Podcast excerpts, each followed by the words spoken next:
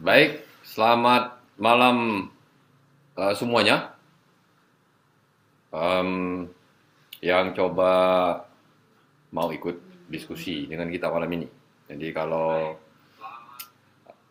ada yang mau ini nanti ada yang mau bertanya atau ada yang mau protes mungkin ada juga yang orang mau bilang kita cari makan dari penderitaan orang lain silakan aja kan nggak ada masalahnya juga kan semua orang bisa bikin persepsi masing-masing kan jadi apalagi di alam demokrasi. Yo jadi bahasanya sering sekali kan cari makan dari penderitaan orang lain dia pikir awak senang mengerjakan yang kayak begini. Tertekan batin lah nih. Tapi nggak apa-apa itu biasa lah kan. Namanya juga orang lagi ini orang lagi mungkin tidak begitu suka sama kita kan. Uh, atau mungkin mereka juga lagi cari makan dari tempat yang lain uh, yang ter yang merasa terganggu dengan kegiatan yang sedang kita lakukan itu juga bisa uh, malam ini oh ya sebelumnya tuh sebagai pengantar biasa itu kita bilang kayak begini ini diskusi berbasis pengetahuan mau sains maupun empirik. Tidak ada niatan untuk bikin macam-macam. Uh, dasarnya adalah bagaimana kita punya kesamaan atau paling tidak gapnya atau jarak pengetahuan tidak terlalu jauh.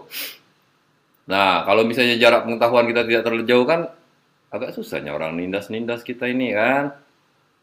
Nah, jadi jangan lagi kalau ke depan misalnya setelah beberapa kali proses diskusi atau ikut terlibat dalam proses membangun pengetahuan bersama ini dengan kita, itu kalau ditanya kami ini bodoh, kami ini uh, nggak tahu apa-apa gitu kan, tuh. karena bahasa itu sering sekali ku dengar ya. Jadi kalau kita lagi ngobrol sama komunitas, ya mana lah kami ini bodoh, kami ini nggak tahu apa-apa, tolonglah kami. Nah, mana? Karena agak susah kita, agak susah kita membangkitkan imajinasi untuk uh, memperjuangkan hak kita yang mungkin sedang ditindas orang, begitu. Nah, tema kita malam ini itu, oh ya, sebelum tema ini, jadi kemarin atau beberapa hari yang lalu, tepatnya kemarin ya, kemarin itu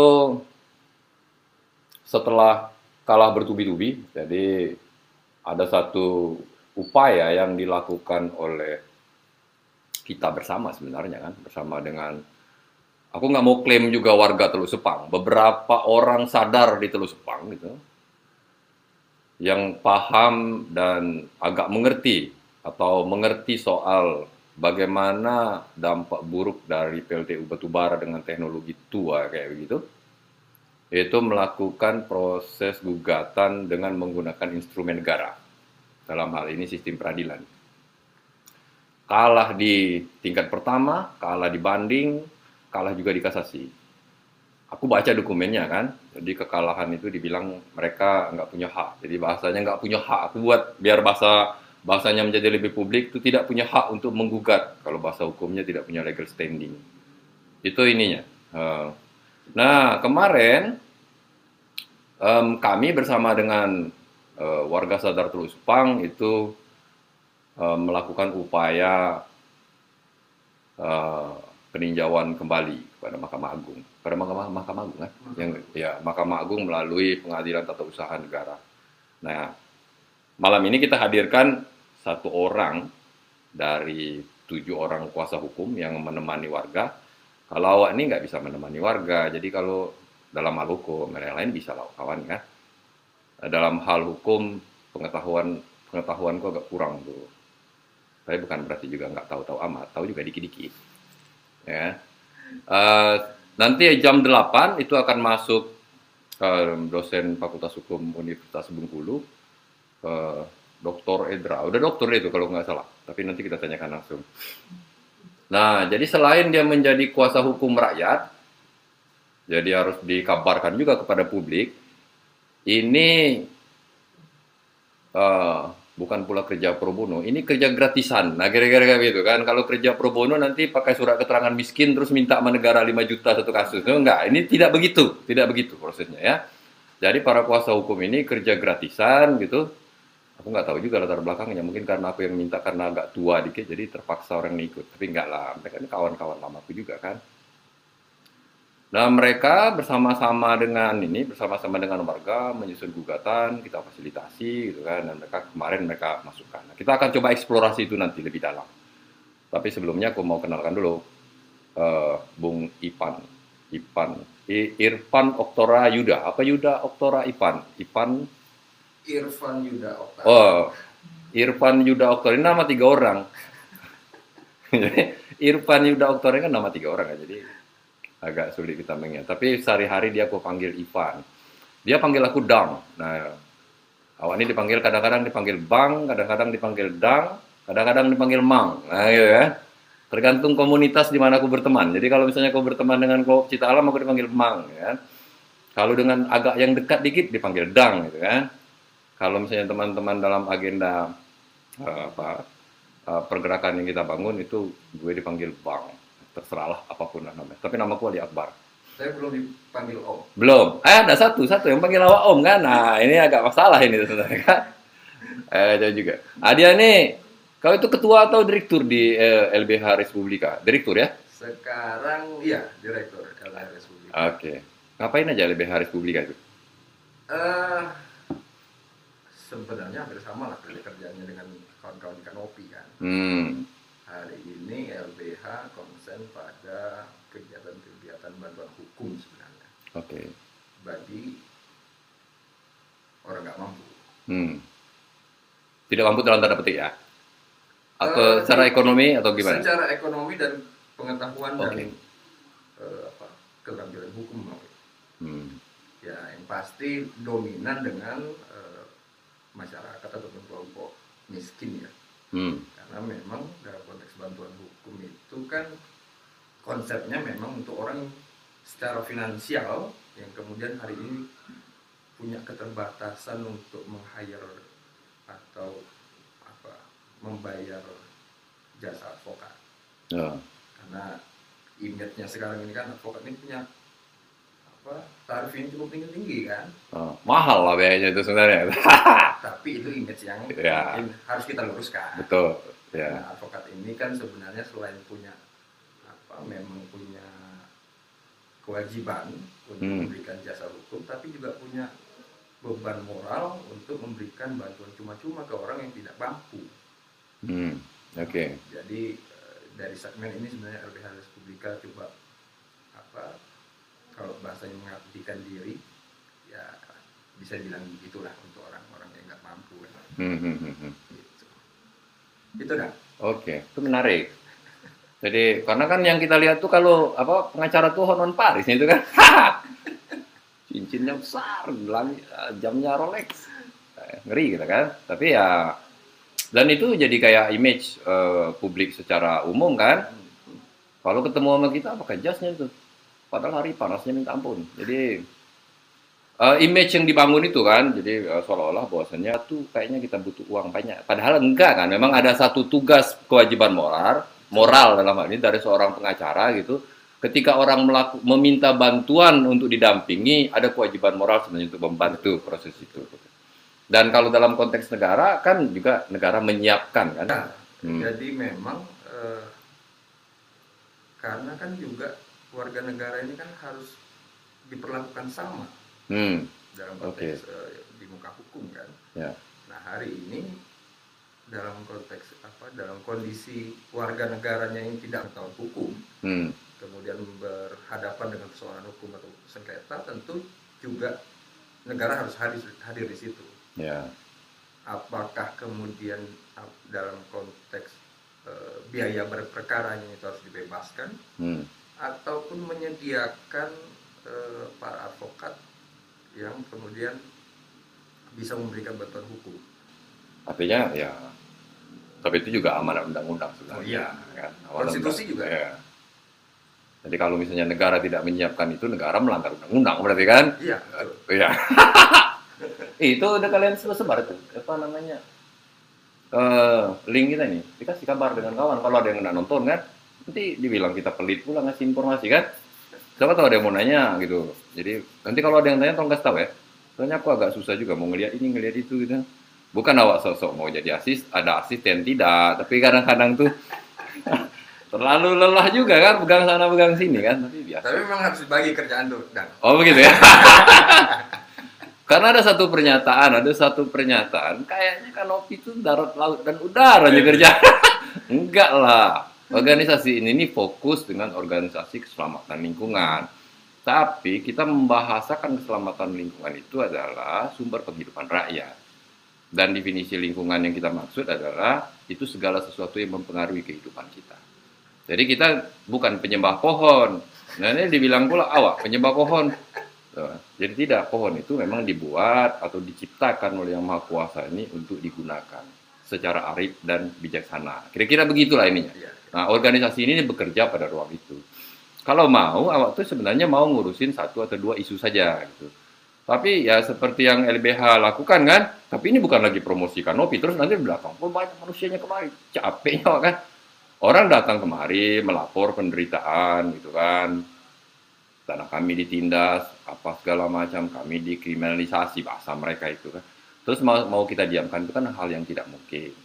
Untungnya karena sudah agak berumur ini banyak juga teman-teman. Jadi kan bisa dimintai bantuan. Aku datang ke kawan organisasi, ah tolonglah kau bantu mereka ini.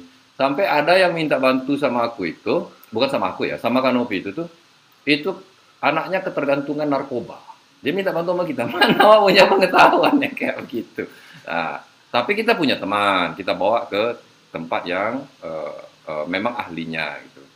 Nah, kita minta bantu sama mereka, tolonglah kak urus. Mereka ini kondisinya begini-begini, tolong direhab. Karena kasihan juga lihat bapaknya pentang panting, bapaknya petani kan, susah carinya kan, anaknya kecanduan gitu. Nah itu yang coba kita lakukan selama ini. Nah proses ini yang untuk teman-teman di YouTube ketahui bersama-sama seperti inilah yang membuat kita menjadi lebih enak. Oke, kita kembali ke ini ya. Kita kembali ke PK, ya kan? Aku jujur aja aku tidak begitu paham soal PK ini. Tetapi kita akan memulai dari materinya dulu. Nanti kita nanti kita coba definisinya nanti kita rubah agak uh, kita diskusikan belakangan ya. Tapi kita mau apa sih sebenarnya yang membuat kawan-kawan kuasa hukum merasa yakin dan PK ini harus kita lakukan? Iya, yang pasti itu kalau bicara soal apa mempertahankan hak sepanjang ada jalannya, ada langkah hukumnya, Hmm. maka tempuh itu. Ya, itu prinsip ya. Prinsip. Ya oke, Ya kan? ya. Ah. Kalau bahasanya ikhtiar itu harus dilakukan, Hmm. tidak tidak cukup dengan doa, Oke. ya kan? Ya. Nah, harus ada tindakan yang dilakukan. Bagaimanapun eh, kalau merasa ada hak yang kemudian harus kita pertahankan, maka harus kita lakukan segala upaya. Hmm. Nah, hari ini eh, beberapa warga Teluk Sepang yang kata Dangali tadi apa eh, yang secara sadar gitu ya Hmm. ada haknya terkait dengan eh, kondisi lingkungan yang kemudian punya dampak yang apa yang buruk dengan adanya pembangunan PLTU batubara ini Hmm. ya hari ini mereka punya punya hak sebagai warga negara Hmm. Sebagai negara hukum yang juga eh, punya apa mekanisme ataupun cara penegakan hukum yang yang yang ada Hmm. maka harus digunakan upaya itu untuk mencapai atau eh, mempertahankan haknya ini Hmm. kalau menurut eh, warga atau prinsipal dalam konteks perkara ini kemudian ada haknya mengenai lingkungan hidup ataupun eh, ada haknya terkait dengan kesehatan kah Hmm. soal eh, apa namanya penghidupan kah Hmm. yang kemudian akan berdampak pada proses pembangunan kalau mau bicara apa eh, dalam konteks perkara ini ya karena Hmm. bahasanya majelis hakim itu eh, apa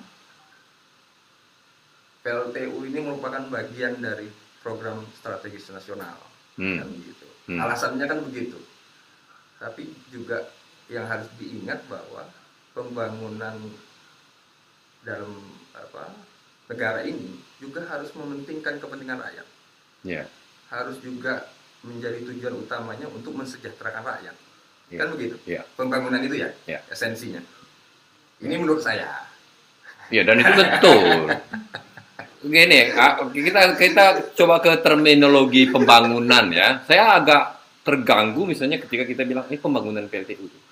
Uh, jadi saya bilang begini, janganlah kalian gunakan kata pembangunan karena pembangunan itu membuat sesuatu menjadi lebih baik, ya kan? Ya cukuplah kalau bilang didirikan ya PLTU di situ, ya kan? Nah, kalau dia berdiri kan bisa aja dia kalau roboh nimpa kita kan gitu loh.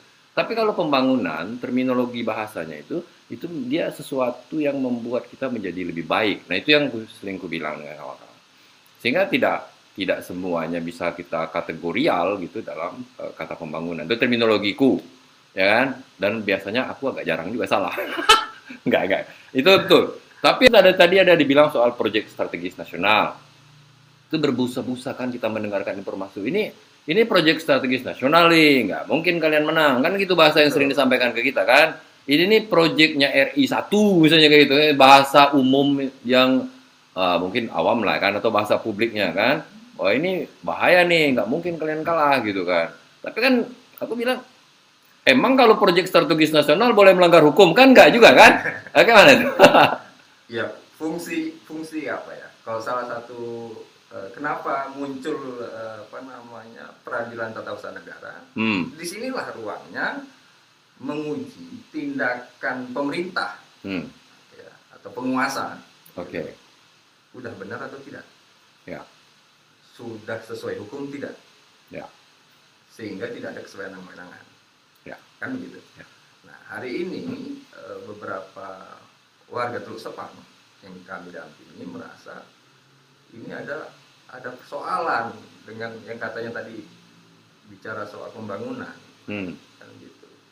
Karena menurut mereka hari ini ada yang kemudian dampaknya juga tidak secara langsung kemudian kalau bicara soal pembangunan mensejahterakan kan gitu ya kan gitu hmm. juga harus dilihat apakah pembangunan ini punya efek yang lain hmm terkait dengan lingkungan yang pasti hmm. kan. Nah hari ini kalaupun prinsipal yang yang kami dampingi salah satunya juga punya apa aktivitas ataupun mata pencaharian di apa di pesisir hmm. Teluk Sepang ini juga terganggu ekosistemnya. Hmm. Maka juga terganggu eh, apa namanya bagaimana dia mencari penghidupan. Hmm. Okay. Nah itu juga yang harus dilihat bahwa pembangunan apakah juga punya efek mensejahterakan masyarakat sekitar. Hmm. Ya. Hari ini eh, prinsipal yang kita dampingi juga menggarap kebun, hmm. yang kemudian wilayahnya apa daerahnya dialiri ataupun dilalui transmisi hmm. listrik eh, apa, SUTP hmm. gitu ya dari PLTU terus Nah, apakah ini juga kemudian berdampak dengan kegiatan eh, keseharian mata pencarian prinsipal? Tentu iya. Ya. Karena mau tidak mau ada dampak dengan dialirannya, dialirinya hmm. eh, apa namanya transmisi ini. Hmm. Tapi katanya nggak punya legal standing. Itu kayak mana tuh? Ya. Jadi di satu sisi katanya ada ada dilewati oleh jalur SUTT gitu kan, tetapi di sisi yang lain hakim bilang tidak punya legal standing. Iya, hari ini uh, apa? Secara hukumnya uh, pengadilan itu menganggap tidak punya legal standing. Hmm. Tetapi masih ada langkah hukum terakhir kalau, kalau uh, mau bicara soal proses hukumnya. Ya. Ada upaya luar biasa. Nah, hakim ini setiap hakim ya hmm. itu punya kebebasan untuk uh, apa mempertimbangkan perkara yang dia tangani yeah. secara personal hmm. tanpa ada boleh dipengaruhi ataupun diintervensi pihak mana pun gitu ya itu teori ya teori yeah. dan itu apa namanya bukan cuma teori hmm. normanya pun begitu iya yeah, betul walaupun nah, ada hakim yang kena tangkap juga masuk kan ya okay. nah artinya maksudku hmm. begini uh,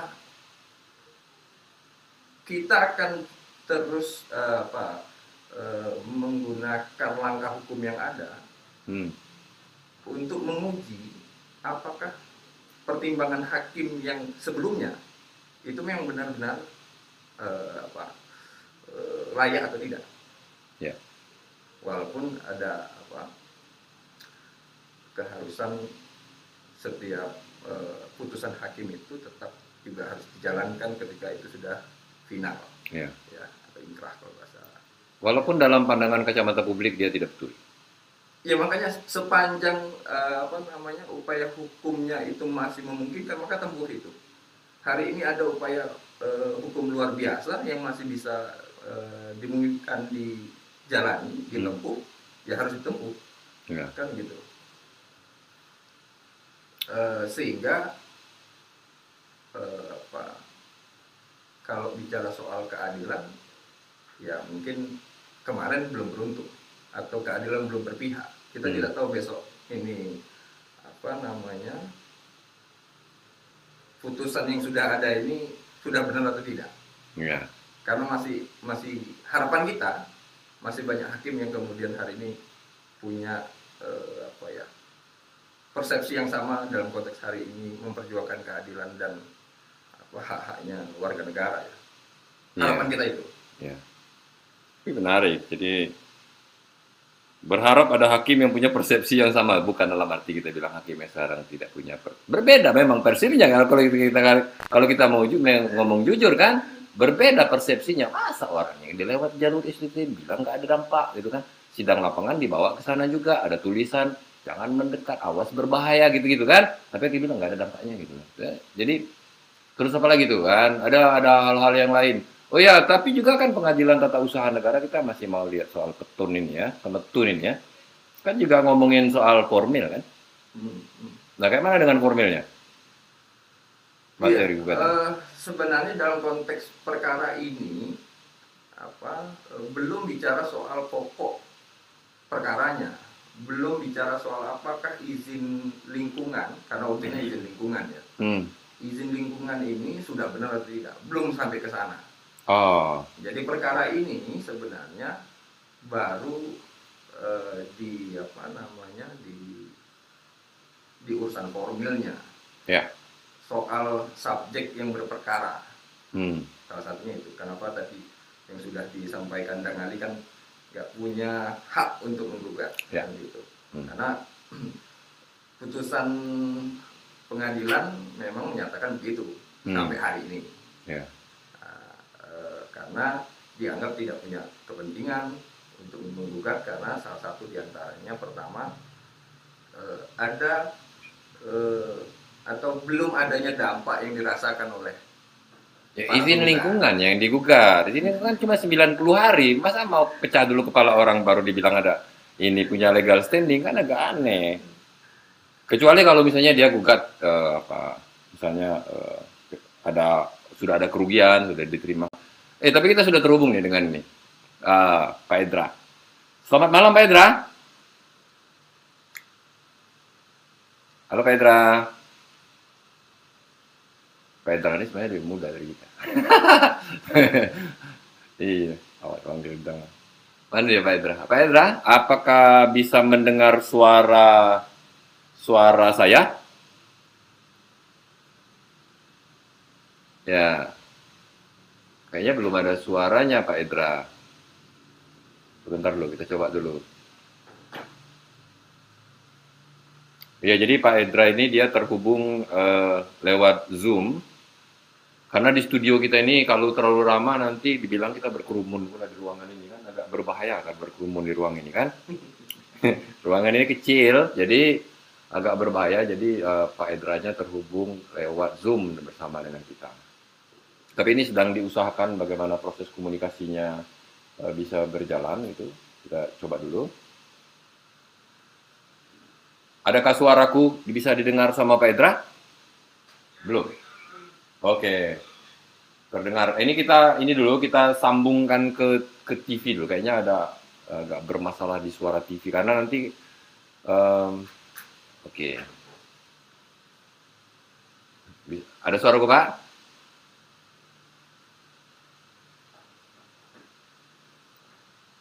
Halo? Halo, Ya, oke, terima kasih suaranya udah bagus. Jadi ini tolong di ini aja di apa di em, di eh, nah foto Pak Derajat terus di situ gitu kan. Jadi kita ada bertiga malam hari ini Pak Edra, ada saya, saya bukan moderator ya, saya host, saya tuan rumah gitu kan. Ada Bung uh, Ivan, dia salah satu kuasa hukum, uh, gugatan atau PK kita yang baru diajukan kemarin, dan ada Bapak. gitu kan. Nah, aku mau nanya dulu nih. Tadi kita sudah sempat diskusi santai, diskusi santai terkait dengan uh, uh, legal standing soal apa gitu. Tetapi aku agak yakin sebenarnya mungkin publik belum begitu paham juga apa itu PK kan. Jadi nanti kalau kita tanya kepada publik paham nggak soal PK, eh, mungkin dia belum paham. Uh, terus apa itu yang dimaksud dengan uh, upaya luar biasa gitu kan? Nah itu bagaimana tuh pandangannya kan? Terus apa lagi tuh terkait dengannya? Karena di apa di struktur itu kan sebenarnya sampai ke Mahkamah Agung kan? Sampai ke Mahkamah Agung terus sebenarnya dia inkrah di situ. Inkrah itu memiliki kekuatan hukum tetap. Tapi ada ada tindakan yang lain. Karena kemarin ketika kita melakukan pemberitahuan bahwasanya kita akan mengantarkan gugatan itu juga disebutkan sama ini sama salah satu lah ya, bilang aparat kan. Apalagi kan udah inkrahnya itu, nah kan. Jadi ada pertanyaan, bisa nggak Pak? Uh, tolonglah kami di malam hari ini dicerahkan kan terkait dengan uh, uh, apa yang dimaksud dengan PK ini dan uh, bagaimana uh, cara kerjanya. Silakan Pak Edra.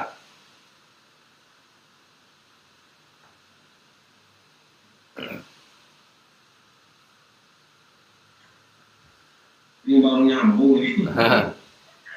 Saya kasih pertanyaan. ya, baru masuk ini. ya, kira-kira begitulah. Tapi definisi PK lah kan, eh, peninjauan kembali. Apa sih sebenarnya peninjauan kembali itu dalam dalam urusan hukum nih? Kira-kira begitu Pak. Iya, iya, iya. Nah. Ya, kalau ini kan bagian dari upaya hukum ya. Hmm. Eh, upaya hukum itu ada upaya hukum biasa dan upaya hukum luar biasa. hmm. Nah, eh, dalam penyelesaian apa eh, sengketa hukum atau apa eh, dalam rangka mencari keadilan ya, kan berpuncak ke Mahkamah Agung gitu kan ya. Hmm. Jadi berada di bawah kekuasaan kehakiman. Hmm. Nah, tentu eh, PK ini sebagai langkah terakhir ya, eh, sebagai upaya hukum luar biasa ya, ketika memang keputusannya sudah apa putusannya sudah ingkrah gitu ya, sudah ingkrah, maka masih dibuka ruang untuk eh, melakukan eh, upaya hukum luar biasa tentu dengan ada syarat-syarat ya di antaranya ada hukum ya Hmm. ada alat bukti baru gitu. Ya. Karena eh, putusan ini sudah ingkrah gitu. Jadi kalau udah ingkrah itu kan dia harusnya sudah dieksekusi ya, sudah apa atau dia memperkuat eh, dari eh, keputusan yang sudah diambil oleh badan atau pejabat Hmm. Nah tapi bagi para pencari keadilan masyarakat gitu kan itu masih eh, membuka ruang kalau memang ditemukan ada nufus alat bukti baru gitu ya, bukti baru. Nah itu sangat dimungkinkan ya sangat dimungkinkan untuk itu dan caranya yang mengajukan peninjauan kembali ke, ke Mahkamah Agung. Tuh. Itu di apa bisa dilihat di Undang-Undang 1485 ya, tentang Mahkamah Agung yang persoalan. Kalau seandainya kita menang, kalau seandainya kita menang misalnya kan, ini kan udah inkrah nih. Inkrah itu artinya berkekuatan hukum tetap, terus ditinjau kembali, Nah, ya. terus kita menang. Apa konsekuensinya? Konsekuensi hukumnya? Di, dibatalkan yang sebelumnya itu atau gimana? Ya kembali ke ke apa tuntutan pokok kita. Tuntutan pokok kita di gugatan apa? Hmm, artinya kan yang inkrah itu bisa bisa bisa dirubah kan? Iya. Kalau misalnya Ya, walaupun ini sudah tidak masuk sebenarnya dalam struktur eh, secara umum atau biasa dalam proses mencari keadilan karena tindakannya disebut dengan tindakan luar biasa kan. hmm. Ya. Kalau misalnya dilihat dari situ ada nggak kira-kira contoh PK yang menang menurut pendapat Pedra? Kok belum ada? Nah, ya saya. Nggak apa-apa. Ada kayaknya ada. Kan undangannya baru sore. Saya belum- Nggak, maksudnya kan ada hal yang luar biasa. Kasus kasusnya entar. Kasus yang apa? eh, kasus eh, gugatan di Gunung Kendeng mungkin ngikuti ya. Hmm, hmm, Itu ya, kan terkait dengan izin lingkungan juga gitu ya. betul. Itu kalau masalah PK ya. PK. Dan itu PK ya. Oke. PK, PK. Jadi novumnya waktu itu itu ditemukan eh, tiket pesawat kayak tiket pesawat Garuda gitu ya. Hmm. Ini terkait dengan prosedur bang. Oke. Jadi Ya. eh, ada pihak yang menyatakan eh, dia memfasilitasi pertemuan dengan masyarakat ya Hmm. dalam rangka partisipasi publik. Hmm. Nah ternyata pada hari itu dia nggak ada di situ. Dia ada Oh. acara lain gitu, di Kalimantan atau di mana. Oh. Lalu diajukan menang dan kaum dan kemudian isi lingkungannya di- di- dicabut gitu. Ya. Tapi diterbitkan kembali gitu. Itu kalau kasus yang eh, PT Semen Indonesia itu kan di Gunung Hmm. Itu. Ya nggak apa-apa dia mau terbitkan kembali atau tidak kan karena kita ini kan mencari keadilan atas Ya, hal-hal yang kita nyatakan sebagai hal yang tidak benar kan. Nanti dia dia terbitkan izin lingkungan kita gugat lagi, ya kan? Sibuk lah kita menggugat terus menerus, ya kan? ya. Ya. kalau dalam Undang-Undang 14 eh, 85 itu kan memang eh, alurnya kan pengadilan tingkat pertama, Hmm. kemudian banding, kasasi kan. Ya. Kalau nggak jelas PK kan gitu kan. Ya. Ya. Tapi ada juga alurnya ketika pengadilan tingkat pertama, lalu kemudian tidak mengambil banding gitu ya, dan setelah lewat waktu 14 hari, namun kemudian menemukan apa gitu alat bukti baru gitu, boleh mengajukan PK gitu. Oh, berarti bisa langsung ya? Ya, Hmm. ya bisa. Jadi artinya PK itu untuk eh, apa mengajukan perlawanan luar biasa ketika putusannya sudah ingkrah. Oke. Kan bisa saja nanti misalnya tingkat pertama misalnya, lalu lalu kita tidak mengajukan banding, Hmm. tapi kemudian kita menemukan eh, apa bukti baru misalnya gitu ya. Ya. Tapi kan sudah terlanjur ingkrah nih, Ya. maka perlawanan satu-satunya PK Hmm. atau tingkat banding misalnya. Hmm. Ketika banding kalah, tapi kita eh, tidak kasasi misalnya. ya. Hmm. hmm. Ya, ya. Eh kita tidak apa? eh iya kasasi misalnya gitu ya. Betul. Maka ketika sudah ingkrah, maka kita bisa mengajukan PK. Nggak, nggak bisa kasasi karena waktu 14 hari udah lewat. Hmm. Tapi itu bersidangnya itu bersidangnya juga di Mahkamah Agung. Kalau dalam kasus ini posisinya pengadilan tingkat pertama udah ya, Hmm. banding sudah, kasasi sudah, Nah, lalu ada PK ya. Ya, betul, Pak. Lalu PK yang didaftarkan tanggal berapa kan? Hari Senin ya? Ya, tanggal 20, Pak. 20 Pak. Hmm. 20 betul. Oke. Eh, Jadi ini upaya luar biasa gitu hmm. yang bisa ditempuh oleh Pak. Ya. Baik, begitu. Ketika Putusannya sudah ingkrah. Gitu. Ya. Em, teman-temanku yang ada di YouTube, jadi em, yang mungkin selama ini belum tahu, aku sebenarnya belum tahu juga kan. Baru tahu malam ini bahwasannya kita tuh dari tingkat pertama kalau udah inkrah dan kita menemukan novum atau alat bukti baru, kita bisa langsung PK juga. Aku baru tahu malam ini, ya kan? Tapi waktu kalau tahu kemarin-kemarin mungkin kita pikir-pikir juga kan, tapi itu tidak linier. Itu agak eh, out of the box cara berpikirnya kan. Biasanya orang tuh kalau nggak nggak tidak apa tidak puas di tingkat pertama ke banding kan, nggak puas di banding ke kasasi kan kayak gitu. Itu berpikir liniernya begitu. Tapi berpikir out of the box dan itu diatur juga dalam aturan negara ini ternyata itu diperbolehkan. Misalnya kan itu yang disampaikan oleh Pak Itra. Nah publik udah tahu nah, udah tahu kan sekarang ini. Jadi nggak mesti juga kalian itu kalau misalnya nanti diponis bersalah gitu kan, sambil nunggu-nunggu alat bukti terima dulu juga nggak apa-apa kan, biasanya kayak gitu kan. Tapi meyakinkan diri bahwasanya kita akan menemukan alat bukti baru kan hal-hal gitu. Kadang ngabis-ngabisin umur dibanding di kasasi yang udah tahu kan isinya kalah juga kita kita. Ngapain kita melakukan itu? Misalnya, misal gitu ya, bukan kita nggak percaya. Itu yang pertama Pak Edra. Yang kedua, kita diskusikan soal mm, legal standing. Ya, jadi Nah, bang, bang bang Ali, ya, mungkin publik perlu tahu juga ya Ya. alasan-alasan mengajukan PK. ya silakan Pak. Boleh nggak? Boleh, Saya boleh, boleh, boleh. Ya, kita lagi belajar Karena bersama ini. Jadi, jadi, jadi penting karena jangan sampai kemudian terlalu semangat semangat saja kan mengajukan PK kan tanpa kemudian mengetahui alasan-alasannya ya, kenapa kemudian mengajukan PK. Ya. Nah, eh, publik apa ya eh, para pemirsa yang menyaksikan acara ini ya teman-teman gitu. Bisa dicek di apa di dalam pasal 67 ya. Pasal 67 undang-undang eh, Mahkamah Agung ya undang 1485 ya. Di situ ada beberapa eh, alasan-alasan untuk eh, mengajukan PK ada beberapa alasan untuk mengajukan PK Ya. Nah. Ada beberapa alasan untuk mengajukan PK di pasal 67 pasal. Jadi permohonan peninjauan kembali putusan perkara perdata yang telah boleh tetap ini yang untuk perdata. Jadi, jadi di sini diatur uh, perdata kemudian eh, apa eh, PTUN gitu ya. Hmm. Ini diatur soal itu di uh, beberapa peradilan gitu ya. Uh, prinsipnya hampir sama ya. Sorry, sorry ini bukan pasal 67. Kita cek. Nah ini di halaman 77. Nah, eh bukan sorry di pasal 77. Hmm. Eh,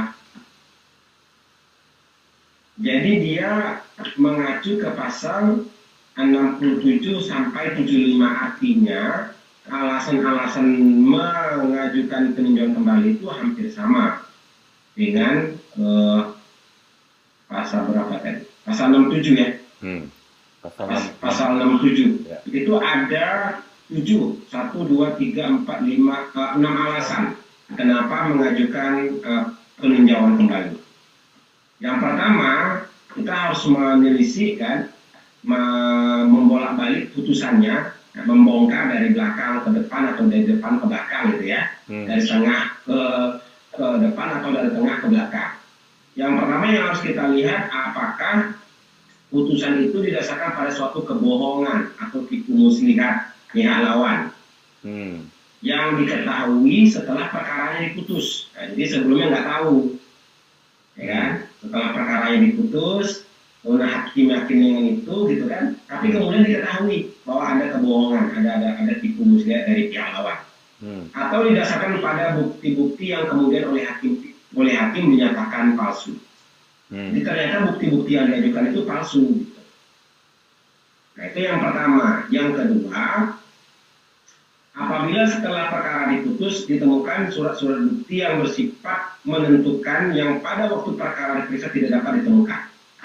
Hmm. Jadi ada surat-surat bukti atau alat bukti yang sebenarnya sangat menentukan, tapi ketika waktu pemeriksaan nggak ketemu suratnya. Ya. Itu yang kedua. Yang ketiga, apabila telah dikabulkan satu hal yang tidak dituntut atau lebih daripada yang dituntut, ini mungkin ultra petita mungkin maksudnya ya. Hmm. Ya, jadi suatu hal itu tidak dituntut tapi dikabulkan atau melebihi tuntutan. Jadi kalau Ya. istilahnya ultra petita kalau salah ya, Hmm. melebihi dari apa yang dituntut. Ya, kalau itu ditemukan maka bisa diajukan PK. Yang keempat, eh, di sini disebutkan apabila mengenai sesuatu bagian dari tuntutan belum diputus tanpa dipertimbangkan sebab-sebabnya. Oh. Nah, jadi sebab-sebab nggak ada, ada apa mungkin kalau punya pertimbangan hakim ya kalau dalam putusan itu ya. Hmm. Jadi eh, ada sesuatu bagian dari tuntutan belum diputus, ya, belum diputus, tapi belum diputus itu belum dipertimbangkan sebab-sebabnya. Kemarin waktu acara yang ada di paralegal itu kan salah satu yang yang jadi eh, banyak dipersoalkan soal legal standing kan. Ya. Mungkin yang berikutnya tadi yang Nah itu yang keempat. Yang kelima, apabila antara pihak-pihak yang sama mengenai suatu soal yang sama, atas dasar yang sama oleh pengadilan yang sama, atau sama tingkatan, telah diberikan putusan yang bertentangan satu dengan yang lain. Hmm. Jadi mungkin ada beberapa putusan pengadilan, tapi kok uh, untuk kasus sama, tetapi kok putusannya berbeda-beda. Itu itu jurisprudensi maksudnya sebagai jurisprudensi. Jadi ada putusan di pengadilan yang lain, kasusnya sama tapi diputus berbeda. Enggak, eh, ke- Ya, eh, kalau bahasanya disparitas putusan dalam satu peristiwa perkara yang sama. Oh ya, disparitas ya, ya. ya. Baik. Nah, yang terakhir itu kekeliruan hakim atau hakimnya keliru dalam uh, apa uh, dalam menerapkan aturan hukumnya, dalam menerapkan hukumnya. Oke. Nah, itulah beberapa alasan uh, yang perlu di, didiskusikan atau yang perlu uh, dipertajam ya di dalam uh, mengajukan sebuah PK. Ini Hmm. diatur di dalam pasal 67 Undang-Undang Mahkamah.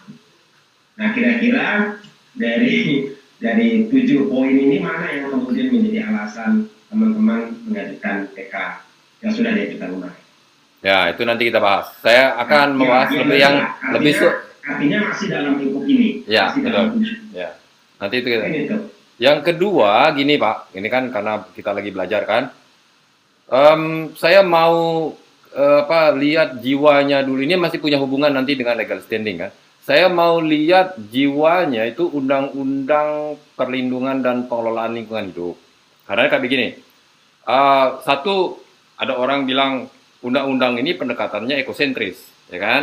Eh, satu lagi eh, apa namanya pendekatannya antroposentris. Nah, menurut pendapat Pak Edra, undang-undang pengelol perlindungan dan pengelolaan lingkungan hidup itu dia eh, sentrisnya ke arah mana?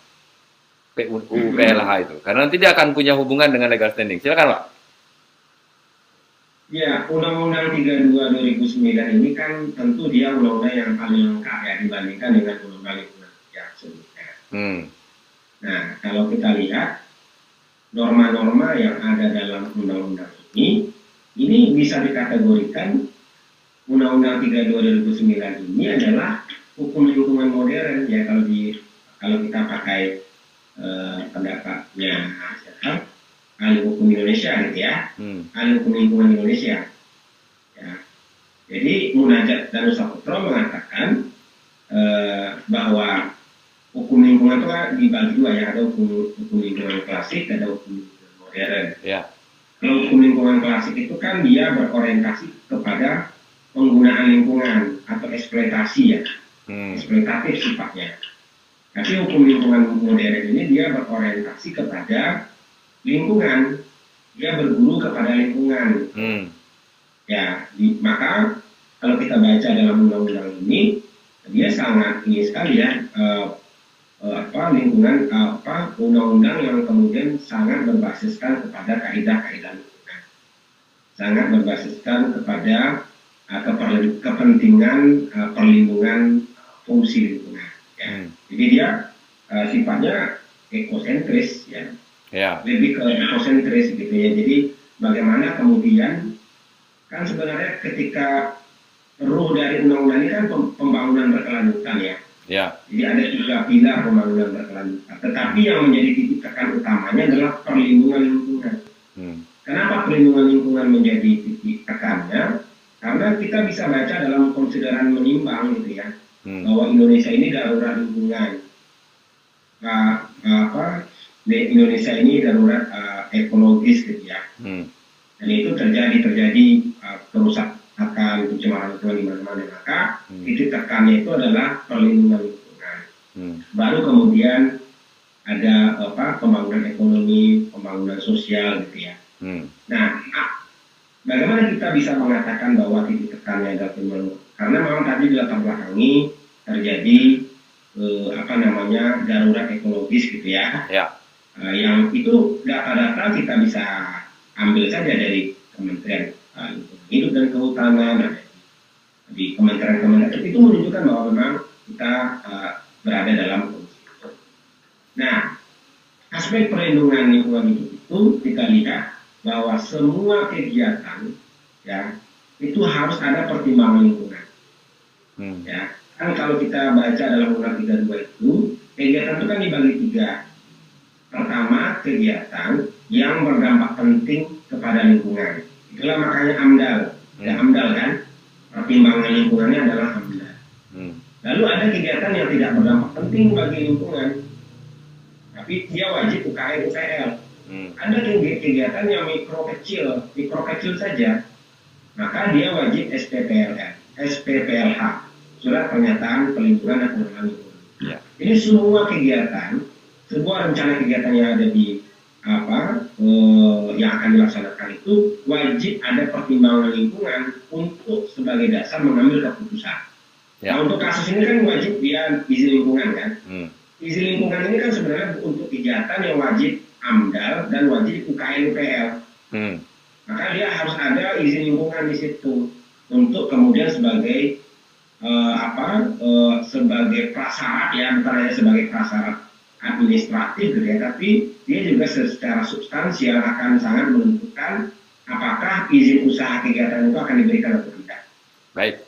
Terima kasih Pak Hendra. Itu satu poin ya. Aku mau ke Ivan kan. Nah, gini, dia kan punya hubungan dengan legal standing. Tadi udah dibilang pendekatan eh, undang-undang ini, ini undang-undang yang punya haluan modern. Jadi dia mendahulukan keselamatan lingkungan. Kalau yang klasik itu kan dia mendahulukan guna lingkungan. Kira-kira kayak gitu. Kalau mau tetap menggunakan bahasa lingkungan, tapi dia yang klasik undang-undang klasik itu dia punya orientasi eksploitatif ya. Terus legal standingnya nggak diakui kan? Karena di tempat yang lain artinya kalau dia pendekatan ekosentris dan ada tindakan apa namanya tuh yang mengancam keselamatan lingkungan itu mewakili lingkungan bisa melakukan gugatan.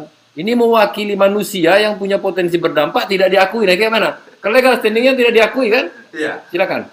iya. Makanya ha- hari ini kenapa eh, ketika ada upaya yang masih ada ruang yang untuk dilakukan upaya hukum, walaupun ini kategorinya upaya hukum luar biasa, ya kalau kata Pak Edra tadi sebenarnya putusan eh, apa Mahkamah Agung atau putusan kasasi kemarin ini sudah bisa dieksekusi ya Pak, Hmm. kan begitu.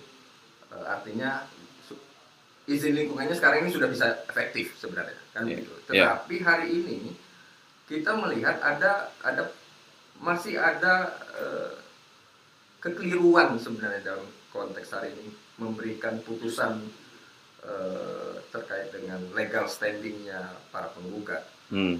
karena juga eh, karena alasan salah satu alasan yang kemudian kita gunakan untuk mengajukan peninjauan kembali ini soal kekhilafan hakim Hmm. dalam eh, memberikan putusan atau memeriksa perkara Hmm. perkara kita ini. Kenapa? Karena kalau kita eh, tadi yang disampaikan Pak Edra ada sudah ada sebenarnya eh, apa soal legal standing yang dikabulkan kemudian pada tahapan peninjauan kembali itu yang disampaikan Pak Hmm. Edra tadi kalau nggak salah eh, PK nomor 99 atau 66 ya Pak Edra di tahun 2016 Hmm. yang eh, PT Semen itu. Itu juga eh, kemudian di, di tingkat PK memberikan putusan mengabulkan bahwa ad- ada legal standing. Hmm. Padahal salah satu eh, penggugatnya adalah warga yang bersebelahan dengan desa di mana lokasi kegiatan usaha Hmm. Di tempat eh, izin lingkungannya. Hmm. Jadi seingat saya eh, ada dua kategori eh, Hmm. penggugat di sana, satu warga warga masyarakat, satu organisasi eh, apa, lingkungan, Hmm. organisasi masyarakat. Hmm. Nah artinya hari ini eh, harapan kita tadi yang ku bilang di awal tadi dan Hmm. harapan kita di hakim PK ini punya persepsi yang sama dengan kita. Ya, Kan akhirnya kita ngelihatnya gini, saya mau Pak Edra, ketika dia ekosentris, mengutamakan keselamatan lingkungan, artinya kan lingkungan tuh punya hak untuk dilindungi. Ketika dia punya hak untuk dilindungi, dia punya karena pohon nggak bisa ngomong sendiri, tidak bisa menggugat sendiri, maka dia punya hak untuk digugat kan dia menjadi sebagai penggugat. Organisasi lingkungan misalnya atas nama itu dilakukan teman-teman di Medan itu kan. Walaupun dia bilang ini eh, objeknya tidak apa, tidak relevan atau apa gitu kan. Mereka mewakili Komodo karena Komodo itu tempatnya bukan di Medan tetapi ada di ini di Nusa Tenggara Timur situ. Mereka melakukan gugatan atas nama Komodo dengan pendekatan bahwasanya undang-undang ini adalah undang-undang yang berbasis keselamatan lingkungan. Artinya pohon aja punya hak gugat kan kira-kira kayak begitu. Eh, hewan punya hak gugat. Tetapi kenapa manusia itu justru tidak punya hak gugat? Pohon punya hak gugat nggak Pak kalau dalam konteks undang-undang ini? Silakan Pak Edra. Oke. Nah, ya ini yang unik dari undang-undang lingkungan ya. Hmm. Jadi undang-undang lingkungan ini memang eh, saya tadi saya bilang bahwa eh, paradigmanya memang eh, paradigma dari hukum lingkungan modern gitu ya. Jadi dia eh, apa berorientasi kepada lingkungan, ya, berorientasi kepada perlindungan lingkungan. Hmm. Nah, use oriented law, hukum yang ber apa? ah, bukan. eh, eh, apa? Dia dia bukan berorientasi kepada penggunaan sumber-sumber daya lingkungan. Kalau itu kan klasik gitu ya. Ya. Tapi kalau lingkungan modern itu dia berorientasi kepada lingkungan. Nah, kalau kita baca undang-undang lingkungan hidup itu, ya undang 3 2009, itu dia membuka ruang kepada banyak pihak gitu ya, untuk kemudian uh, dapat berperan serta ya, atau kemudian uh, memperjuangkan kepentingan lingkungannya ya, karena ini ada kaitan dengan hak atas lingkungan hidup yang baik dan sehat ya. Ya. Dengan berbagai model-model uh, uh, gugatan, dengan model-model uh, apa namanya upaya hukum yang bisa. Hmm. Nah, ada yang kemudian legal standingnya diberikan kepada pemerintah, baik pemerintah pusat, pemerintah daerah, atau kepada masyarakat, perseorangan, NGO gitu ya. Hmm. Uh, apa bahkan kepada setiap warga negara yang dengan citizen lawsuit itu hmm. juga diberikan sama dengan kayak kasus uh, gugatan CLS di Jakarta yang ya. sekarang dimenangkan oleh koalisi NGO gitu ya. Hmm. Itu kan pakai CLS dia gitu ya.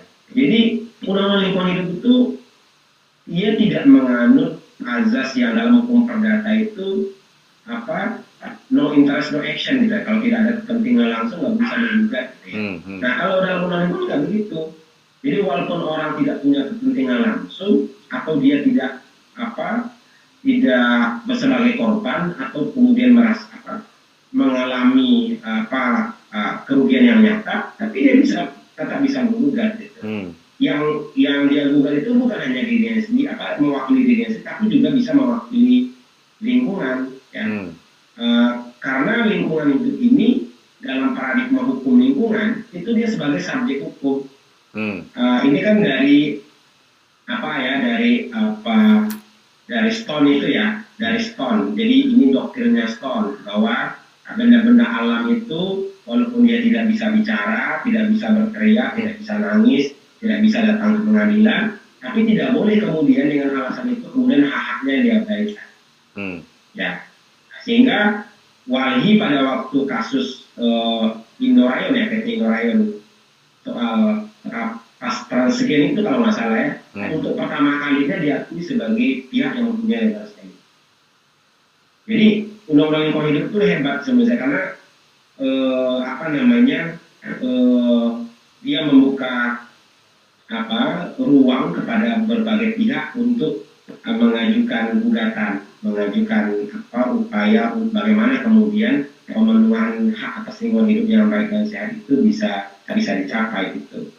Ya. Nah, a, a, tentu tadi kan ada pertanyaan uh, kan kalau di dalam istilah hukum itu ada putusan itu yang disebut indubio pro natura dan indubio pro reo gitu kan. Hmm. Nah, jadi memang yang kita harapkan itu kan putusan pengadilan itu untuk kasus-kasus lingkungan itu dia indubio pro natura, tapi dia uh, apa namanya berpihak pada lingkungan. Makanya uh, untuk kasus-kasus lingkungan itu kan salah satu hakimnya harus punya sertifikat lingkungan gitu ya. Yeah. Sertifikat hakim lingkungan gitu.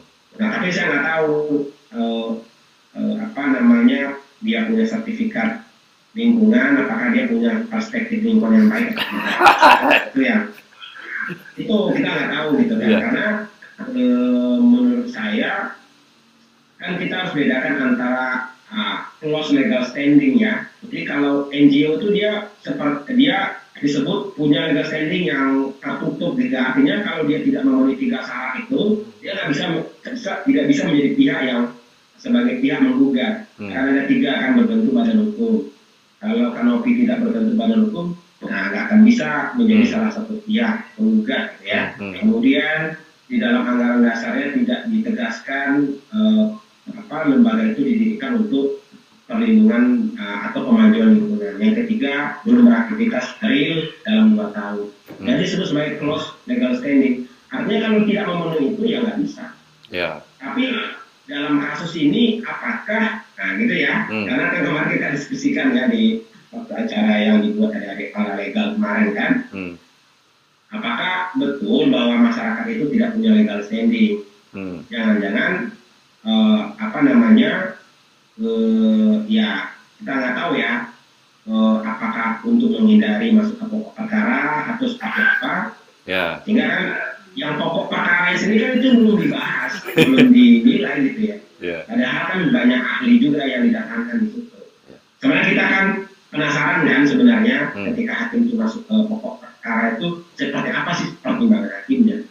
Nah, saya bilang kemarin kan sebenarnya kan antara gugatan sama jawaban guga- gugatan yang dibuat oleh para pihak ini kan ya ya kalaupun misalnya eh, apa eh, ya hampir-hampir sama lah gitu nggak nggak nggak ada yang terlalu menonjol gitu ya Hmm. nggak ada yang kemudian argumentasinya terlalu kuat Hmm. artinya kalau diadu bisa ya bisa saja kita yang kemudian yang pihak penggugat yang dimenangkan ya. Ya. itu mungkin bayangan kami gitu kan Ya. kenapa kemudian karena kalau kita ba- baca di karena kan hukum acaranya kan masuk ke PTUN kan Betul. masuk ke Undang-Undang 586 dengan beberapa perubahannya Hmm. kalau di PT itu kan jelas dikatakan bahwa seseorang atau badan hukum perdata, seseorang itu kan artinya eh, apa eh, dia mulai cakap melakukan perbuatan hukum kan setiap orang gitu ya, Hmm. setiap manusia gitu ya. Hmm. Nah, yang merasa eh, kepentingannya dirugikan akibat keluarnya keputusan tata usaha negara gitu kan, Hmm. kan gitu disebutkan. Hmm. Jadi orangnya sudah tahu nih orangnya kan, Hmm. Orang-orang yang tinggal dekat Teluk Sepang, gitu Hmm. kan. Hmm. Kemudian keputusan tata usaha negara udah tahu tentang izin lingkungan, gitu kan. Ya. Ya. Dapat mengajukan gugatan tertulis, gugatan tertulis sudah ada tuh. Ya. Kan pengadilan yang corona, kita mengajukan gugatan. Gitu kan. Hmm. Artinya dari unsur-unsur KTUN itu kan sebenarnya terpenuhi, Ya. ya kan.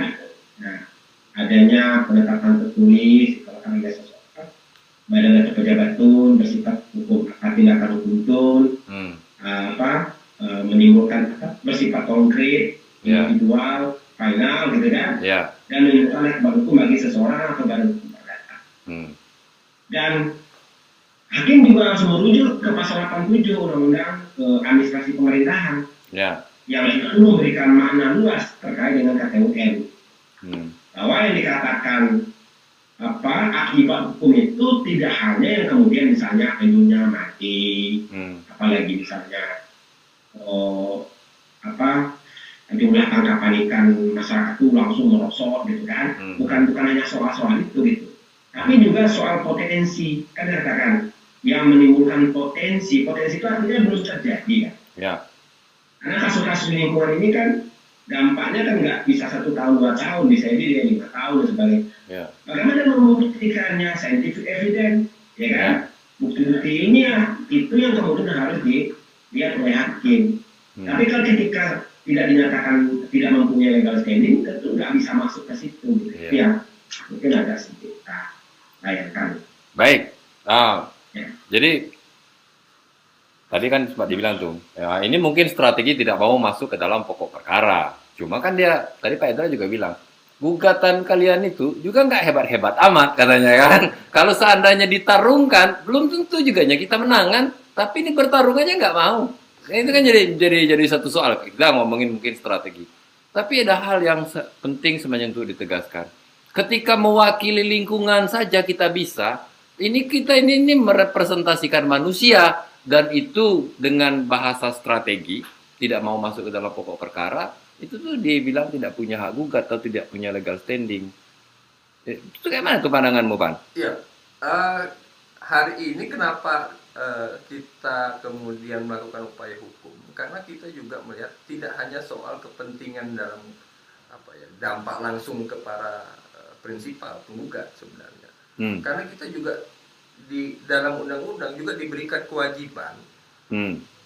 masyarakat ya Hmm. juga eh, berperan aktif untuk eh, apa, menjaga pelestarian lingkungan.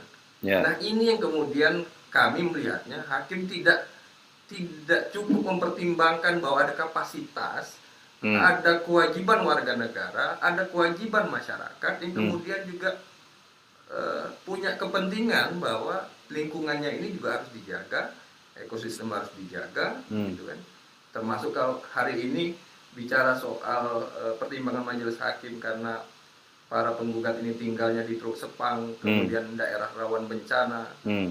dianggap tidak punya kepentingan, di mana hari ini Ma- eh, kalau mau dibilang kepentingannya para penggugat ini yang mana yang tidak punya kepentingan di wilayah rawan bencana kemudian untuk harus dilindungi rasa aman dari peningkatan potensi bencana kemudian Hmm. tidak punya kepentingan di sana. Nah, Ya. ini yang sampai hari ini kita eh, apa ya masih optimis bahwa masih ada orang yang punya eh, khususnya hakim misalnya Hmm. punya persepsi yang sama ya kalau aku bilang di awal tadi punya persepsi yang sama soal eh, bagaimana kemudian hari ini mempertahankan haknya dalam konteks eh, apa namanya menjaga lingkungan Iya, tapi bahasamu tuh lunak sekali, punya Gitu ya? persepsi yang lembut sekali. Maksudnya mungkin hakimnya tidak tahu bahwasannya undang-undang ini Hmm. itu adalah undang-undang yang berhaluan kepada modernitas, Hmm. ya kan, yang punya perspektif perlindungan gitu dan ideologinya itu eh, itu ekosentris. Mungkin dia nggak tahu kan, atau kayak mana itu? Harus jelas. Mungkin dia masih berpedoman Ya. ini undang-undang klasik dia pikir. karena gini kalau tadi apa yang disampaikan Pak Endra tadi harus punya sertifikasi lingkungan ya juga nggak menjamin bahwa orang Betul. punya pandangan punya persepsi Iya. punya prinsip Hmm. bahwa lingkungan ini harus harus apa harus kita jaga dan itu menjadi kewajiban kita semua manusia di bumi ini gitu Hmm. Ya, aku tidak melihat itu. Yang kuliah itu, aku mau ini berkacamata ini ku catat ya, berkacamata dari Pak Edra bilang tadi kan, ya. Ini ini adalah undang-undang yang pendekatan itu ekosentris. Hmm, hmm. Keselamatan lingkungan itu tuh menjadi menjadi kuncinya kan. Gue jadi kayak pegang apa ini jadi jadi lucu. Tapi poin itu kan tuh. Dan hakim eh, dan kita tuh bisa mewakili lingkungan Hmm. dalam sebuah proses gugatan kayak teman-temanku di Jakarta yang melakukan citizen lawsuit kan, CLS kalau bahasa Pak eh, Edra tadi.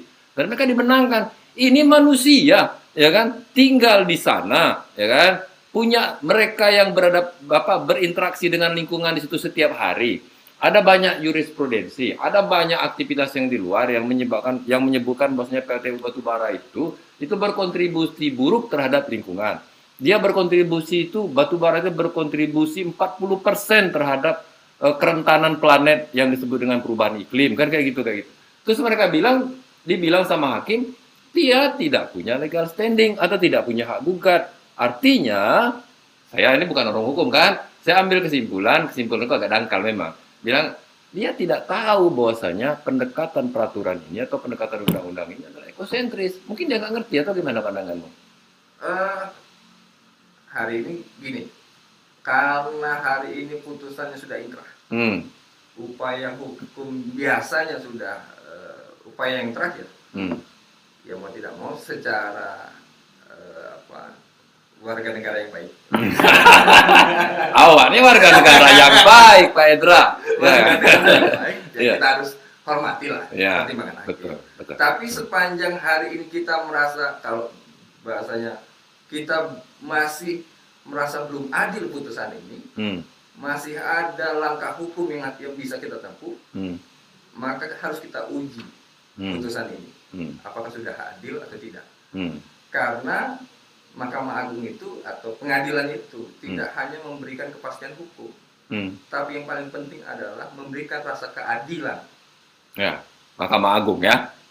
Mahkamah Oh, Agung iya, dan betul. institusi. Iya. Gitu. Betul. Nah, sehingga kalau mau bicara eh, apa, kepastian hukum, penegakan hukum, kalau Hmm. tidak adil, ya harus kita pertahankan. Iya. Harus kita rebut keadilan itu. Ya. Kan gitu. Ya.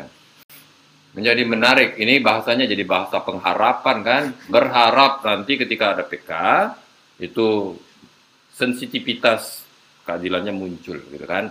Dari ketidakpuasan kita ya. Kalau untuk memuaskan semua orang itu adalah hal yang mustahil. Tetapi memuaskan publik secara umum itu jadi satu kewajiban. Memuaskan Ali Akbar nggak mungkin. Karena Ali Akbar bisa dikalahkan oleh kepuasan publik secara luas. Kan jadi kayak begitu dia. Ini em, terakhir diskusi kita.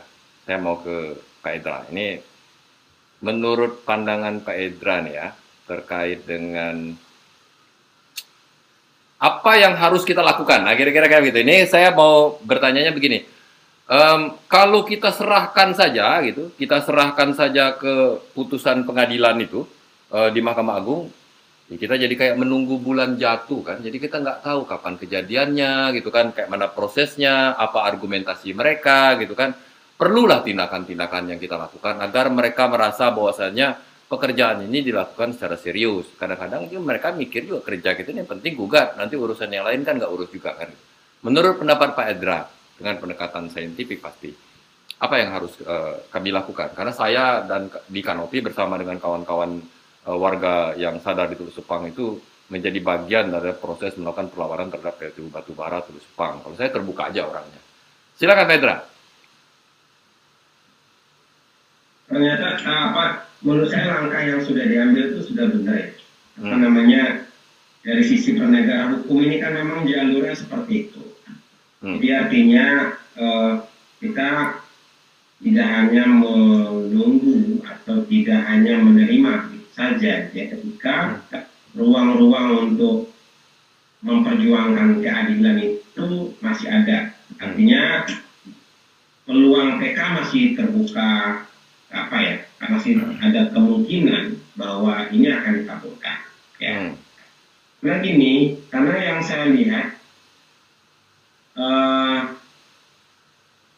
kita berharap bahwa putusan yang diambil oleh hakim itu memang dia individu pro natura. Jadi memang dia berpihak pro terhadap lingkungan ya, punya perspektif lingkungan ya, punya keberpihakan kepada lingkungan. Ya. Hmm. Nah, satu yang tidak saya nampak gitu ya, ketika e, mempertimbangkan apakah ini punya legal standing atau tidak adalah soal e, perspektif hak asasi manusia gitu ya karena hak atas lingkungan hidup yang baik dan sehat itu kan ditegaskan sebagai bagian dari HAM, ya. bagian dari hak asasi manusia, gitu kan. Dan salah satu tujuan uh, dari undang-undang PPLH itu kan juga untuk memenuhi HAM itu. Ya. Nah, kalau kita bicara tentang hak asasi manusia, hak asasi lingkungan hidup yang baik dan sehat, tentu dia akan terikat dengan prinsip uh, apa intergenerasi dan intragenerasi. Ya. Jadi uh, apa uh, keadilan bagi generasi sekarang dan generasi yang akan datang. Hmm. Makanya kan dalam apa dalam pengambilan keputusan lingkungan itu kan betul-betul pertimbangan lingkungan itu menjadi persyaratan mutlak yang harus ditempuh oleh uh, para pengambil uh, keputusan gitu ya. Hmm. Jadi tidak boleh kemudian uh, walaupun mereka punya kewenangan gitu ya, lalu kemudian secara substansial ditabrak itu nggak boleh. Kan sebenarnya kan yang mau di mau dibuktikan di pengadilan itu adalah soal keabsahan, soal keabsahan dari izin lingkungan itu. Ya. Nah kalau kita bicara keabsahan itu kan ada tiga, soal kewenangan, soal prosedur dan soal substansi. Ya. Soal kewenangan oke, okay, mereka punya kewenangan, gubernur punya kewenangan, menteri punya kewenangan. Tapi soal prosedur gimana? Ya. Prosedur bicara tentang keterlibatan masyarakat, ya. keterlibatan dalam apa?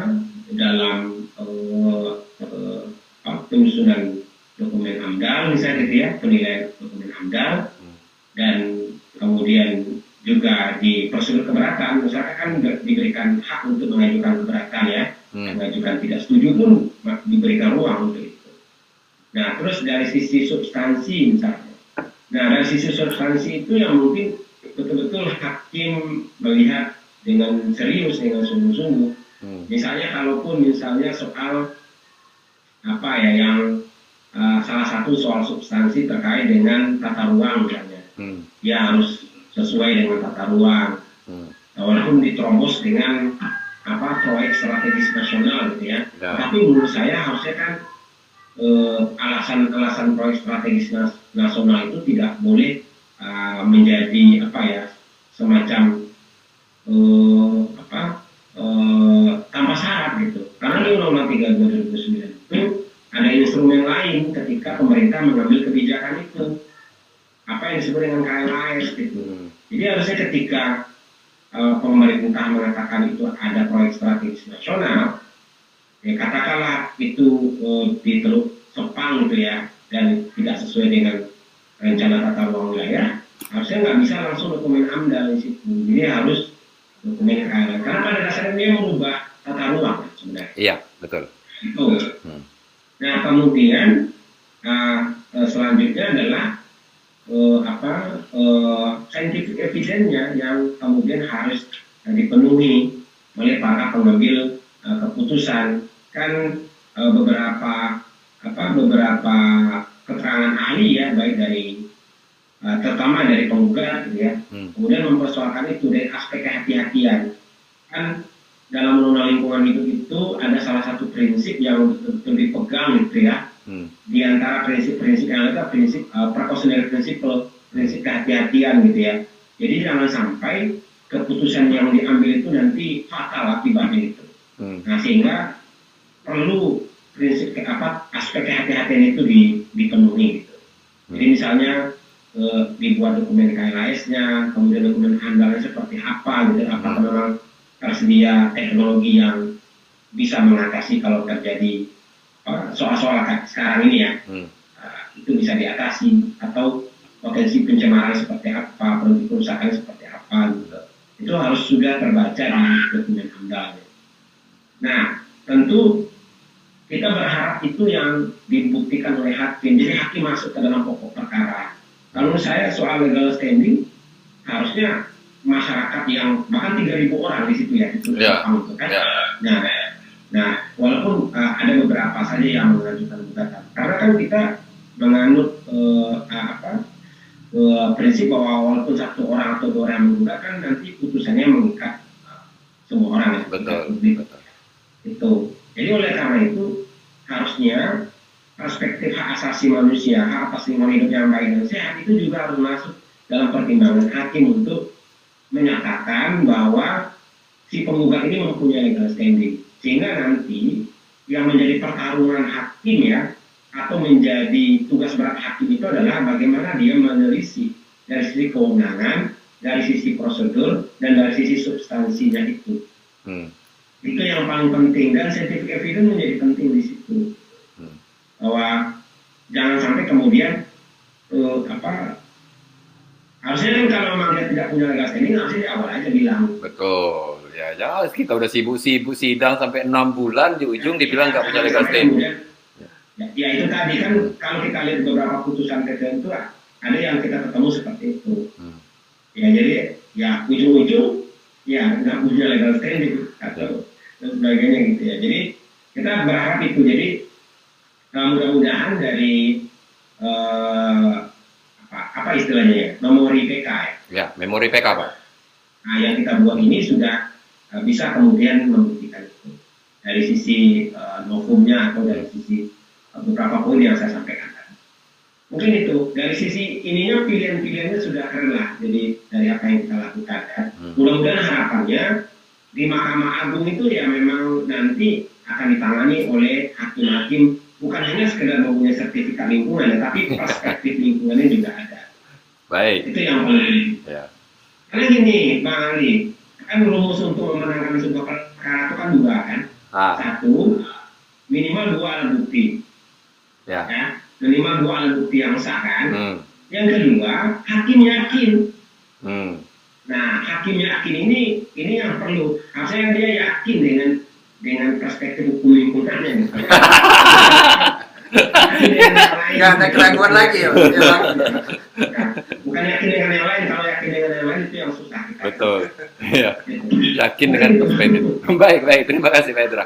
Eh, ke ke dirimu Ban, ya kan? Apa yang harus dibuatkan eh, untuk meyakinkan hakim tadi sebenarnya kan? Aku dengar-dengar ada bahasa amicus curiae misalnya kayak gitu. Eh, iya, Eh, sebenarnya kan begini. Eh, kita melihatnya bahwa hakim juga eh, punya kewenangan, Hmm. punya kewajiban itu menggali nilai-nilai yang hidup di masyarakat dalam memberikan atau mem- eh, mengambil pertimbangan eh, dalam menangani perkara Hmm. atau memberikan putusan. Nah hari ini kalau bicaranya soal peran eh, apa dukungannya eh, orang yang di luar berperkara, Hmm. eh, bisa jadi beberapa eh, apa gerakan sipil Hmm. itu memberikan masukan Hmm. ataupun memberikan apa kalau mau di, di- dikatakan memberikan pengetahuan baru bagi hakim Hmm. bisa juga kan gitu. Ya. bahwa harusnya eh, menangani perkara lingkungan ini harusnya begini loh Ya. Ya. menangani eh, apa melihat haknya warga negara dalam konteks hari ini mempertahankan eh, apa hak azazinya terkait dengan hak kesehatan hak lingkungan yang bersih harusnya begini loh Ya. Ya. nah mungkin ini yang kemudian bisa diambil perannya oleh beberapa eh, organ sipil yang lain Hmm. ya hmm. apakah eh, secara kelompok atau badan hukum yang kemudian memberikan masukan kepada eh, lembaga peradilan Hmm. Hmm. bahwa harusnya begini Hmm. menangani perkara lingkungan. Ya. Begitu. Kalau mau dikatakan diberikan pencerahan mungkin bisa bisa dikatakan begitu ya karena kata apa yang disampaikan eh, apa Pak Hendra tadi ya boleh hakim itu bersertifikat lingkungan bersertifikat, bersertifikat hakim lingkungan Hmm. tapi eh, mengingatkan Iya. hakim punya perspektif lingkungan itu yang paling penting sehingga Iya. dia meyakini bahwa perkara lingkungan ini adalah perkara yang khusus dan spesial Hmm. dan bukan perkara perkara remeh-temeh gitu Hmm. ya. karena ini bicara soal keberlangsungan hidup kita semua Hmm. sebenarnya Hmm. keberlangsungan hidup eh, eh, warga negara, keberlangsungan hidup eh, negara, Hmm. keberlangsungan hidup bumi, Hmm. kan gitu secara secara umumnya. Mungkin itu. Ya, artinya kan bisa saja nanti kita buat eh, beberapa agenda gitu kan. Tidak untuk menyadarkan hakim, tapi mungkin biar hakimnya agak mikir dikit dan punya perspektif lingkungan kan. Nanti kalau misalnya hakimnya kan nanti kita tahu hakimnya kan eh, yang akan menyidangkannya kan. Eh, bisa kita tahu nanti hakimnya itu, itu tetap Eh, sama mereka. Kalau ditelusuri dari sistem perkara kalau nggak salah bisa. Hmm. Kalau misalnya berkas perkaranya sudah sampai di Mahkamah Agung ya, Ya. kalau sudah dikirimkan. Hmm. Dan Tapi mu- tapi rasanya dikirimkan ya berkas berkas kita kemarin itu ke Mahkamah Agung. Nanti di, nggak dikirim pula kan? Dipastikan untuk dikirimkan maksudku kan? Mana lawak tahu kan? Ya nanti dibilang tidak cukup syarat, ya kan? Karena kalau nggak cukup syarat nanti nggak dikirim sama mereka ya. kan? Iya, eh, sepanjang tidak eh, melampaui eh, batas waktu yang disyaratkan undang-undang, Hmm. eh, insya Allah ya. Jangan pak. Betul, insya Allah pasti dikirim kan kayak gitu ya. ya. Nanti tapi kita bisa harus kita kawal juga kan Iya. udah dikirim atau belum, udah dikirim atau belum. Nanti kalau udah dikirim kan kita tahu resinya kalau udah Betul. dikirim atau enggak. Ah baik. Terima kasih Pak Edra ya atas proses pencerahannya pada malam hari ini. Jadi kita punya gambaran Pak walaupun Ali. ya silakan. Pak Ali. Ya. Ya, sed- sedikit Boleh, uh, menyambung dari bang siapa tadi? I- Ipan. Pak. Ya. Iya. Karena orangnya nggak ketemu di sini. Oke, jadi kan uh, hakim itu bukan hanya corong undang-undang, Ya. ya kan? Hakim itu tahu akan hukumnya, ya Hmm. kan? Hakim harus berani menemukan hukumnya, hakim harus berani menentukan hukumnya, Hmm. dan tentu jangan jangan sampai hakim hanya terjebak soal-soal legalistik formal gitu. Ya. Saya sampaikan tadi bahwa kalau ukurannya NGO yang mengajukan gugatan, ya memang ada persyaratan teknis eh, apa ya prosedural formal yang harus di di apa Dipenuhi. dipenuhi. Ya. Dan misalnya tadi harus berbadan hukum, apakah dia yayasan atau perkumpulan, dia harus ada di dalam aktanya punya tujuan yang jelas untuk melindungi lingkungan, punya kerja daerah selama dua tahun. Itu kalau kalau NGO yang mengajukan gugatan, oh, oke gitu. Hmm. Tapi kalau misalnya perseorangan masyarakat yang mengajukan itu dan memang dia berada di di lokasi itu, ya atau berada di, di wilayah tapak apa pun namanya atau tinggal di daerah yang mempunyai dampak terdampak akan terdampak dengan kegiatan itu, maka harusnya kan menurut saya tidak tidak masuk akal ya bahwa mereka dinyatakan tidak punya legal standing gitu. Ya. Ya karena kan apa perspektif hukum kita ini kan sudah bergeser terus ya ke, ke arah yang lebih baik kan. Hmm. Nah harusnya hakim juga harus melihat itu dan beberapa jurisprudensi kan banyak yang sudah ada itu yang Ya. bisa dijadikan rujukan hakim. Nah kita kan sebenarnya ingin hakim itu masuk ke pokok perkara, Iya. yeah. karena tidak ada alasan kemudian menyatakan karena alasan kan ada beberapa misalnya oh mereka masih mencari kerang hmm. gitu kan oh, terus apalagi baku mutunya belum terlewati ya iya. yeah. masalah baku mutu itu terlewati ya. hmm. karena dia belum ber beroperasi. belum beroperasi beroperasi penuh yeah. beroperasi penuh alasannya seperti itu hmm. jadi mereka terus alasan yang ketiga mereka tidak sepenuhnya menjadi nelayan mereka juga ada usaha-usaha sampingan yang lain.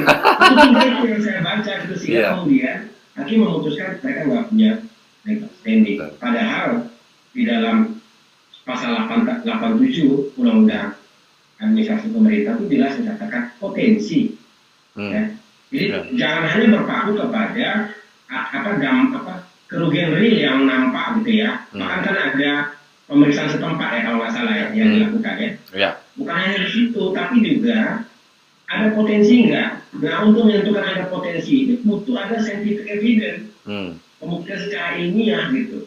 Nah Ya. pembuktian secara ilmiah ini kan tentu pendapat-pendapat uh, para ahli ya Hmm. atau keterangan ahli itu harus di- betul-betul dilihat oleh hakim. Untuk melihat keterangan ahli itu dia harus masuk ke pokok perkara. Betul. Baik. Jadi kita berharap nanti hakimnya lebih berani gitu ya, Ya. dan menempatkan dirinya sebagai uh, tidak hanya apa namanya ma- eh, apa sebagai corong undang-undang saja, Ya. nanti kalau sudah sesuai itu dengan PP berapa bang, bang Ali? Em, PP yang 14A pasal apa 14 114A yang kemarin ya, PP tentang tata ruang itu kan. ya, betul, betul. Ya. Nah, bukan hanya soal-soal itu ya, tapi dia lebih